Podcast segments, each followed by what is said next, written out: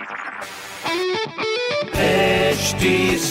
Cast आप सुन रहे हैं एच डी स्मार्ट कास्ट और ये है live Hindustan production hello, hi, मेरा नाम पंकज जीना है। आप सुन रहे हैं लखनऊ स्मार्ट न्यूज़ और इस हफ़्ते मैं ही आपको आपके शहर लखनऊ की खबरें देने वाला हूँ। तो पहली खबर यह है कि अब झटपट मोबाइल ऐप की मदद से उपभोक्ताओं को बिजली का कनेक्शन बहुत जल्दी मिलेगा और ना तो आपको बिजली विभाग के ऑफ़िस के चक्कर काटने होंगे, ना वहाँ के कर्मचारियों से गुहार लगानी होगी।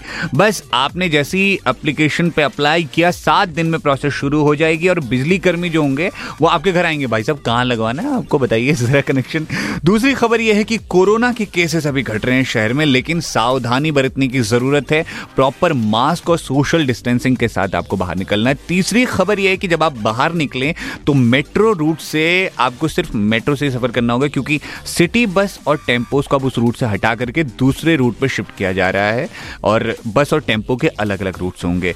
तो ऐसी अगर खबरें आपको जाननी है तो आप पढ़ सकते हैं हिंदुस्तान अखबार। कोई सवाल हो तो आपके मन में ज़रूर पूछिएगा on Facebook Instagram and Twitter हमारा हैंडल है at the rate S T smart cast और ऐसे ही पॉडकास्ट अगर आपको सुनने हैं तो लॉग इन करिए W W W dot S T smart cast dot com पर आप सुन रहे हैं एच टी स्मार्ट कास्ट और ये था live Hindustan production H smart Smartcast.